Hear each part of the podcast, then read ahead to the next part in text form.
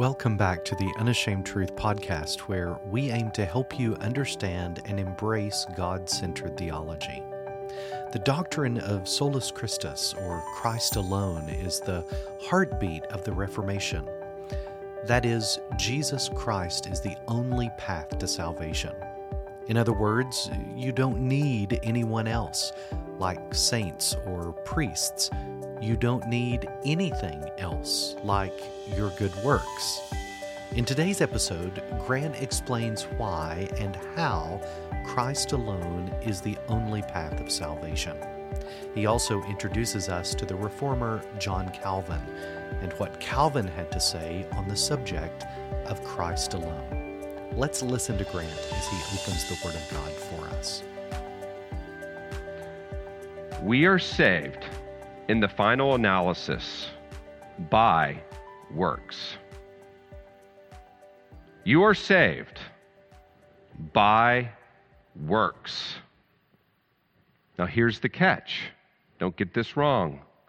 They aren't your works. You had to wait for that one. They're entirely the work of the Lord Jesus Christ. Now, there's a classic verse that that you can there's lots of verses that we could point to and i have a lot written down but let me just have you turn to one. one second corinthians chapter 5 verse 21 this is one of those great statements of the gospel. One of the great statements of solus Christus. For our sake, he, that's referring to God the Father, made him to be sin who knew no sin, so that in him we might become the righteousness of God. In him, we might become the righteousness of God. Notice that phrase, knew no sin. Jesus knew no sin. He was a true man, was he not? Born under the law. And he lived a perfect life. You see, he didn't just come down for Good Friday to die on the cross for your sins. He didn't just die for you, He also lived for you. Do you remember when He showed up at the Jordan River and John the Baptist was baptizing all those people? Do you remember what John was baptizing them for? It was a baptism of what? Repentance. You only repent from what? Sin. And Jesus shows up and says, Okay, now you baptize me. And John's, No, I, I'm not going to baptize you. This is a baptism for sin, for repentance. And Jesus says, No, you put me down in that water. Why? John asked him, Do you remember? And do you remember what Jesus said? This is to fulfill all, what's the word? Righteousness. Same word that Paul uses here. Dikaiosune. Same word righteousness. What Jesus is saying is, is I need to be identified with all these sinners. So you're going to put me down in that water, and I'm going to come out and live as their representative, doing these works of the law. And then when he comes up from the water, where does he go? He goes into the wilderness to be tempted, and yet without sin. Without sin. Hebrews 4:15 For we do not have a high priest who is unable to sympathize with our weaknesses, but one who in every respect has been tempted as we are, yet without sin. Look back at 2 Corinthians 5:21. The reformers said this that in the gospel a great exchange takes place. That when you trust Christ in faith and you are united to Him, there's an exchange. All of your sin is counted to Him, all of it. Remember the scapegoat? The priest would put his hands on the goat and send it off. Or the other goat, he would sacrifice it, but he'd put his hand on it. All of your sin credited to Christ. But more than that, all of his righteousness is credited to you in the gospel. All of it. So you stand before God on Christ's merit. Did Christ obey the law? Yes, he did. He was blameless. He was perfect. Pilate said, I find no fault with this man. And in the gospel, all of that righteousness is credited to you, all of it. It's a remarkable truth. And that's the truth of solus Christus. Tonight, I want to introduce you to a reformer named John Calvin. John Calvin. His dates are 1509 to 1564. And I'm going to give you four truths about Calvin. Here's the first one he was a prodigious Protestant. A prodigious Protestant. You couldn't have been more Catholic than Calvin. Uh, he was born and raised in a town about 60 miles northeast of Paris called Noyon. His father was named Gerald. His mother was named Jean. Gerald was 50 years old when he was born, and his mother, he hardly knew her. Uh, she died when he was five or six years old.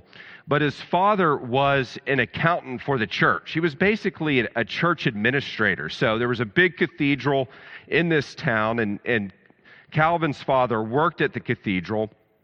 And so Calvin's whole life was connected to the Roman church and the whole the whole sacramental system, all of it was what he lived and breathed. In fact, when he was 11 years old, his father basically helped secure a chaplaincy for him, for him at the church. I mean, I, I find that, you know, I don't know what the responsibilities of a chaplain were, but, but it's kind of humorous to think about 11, 11 year old boy being a chaplain at, at the church.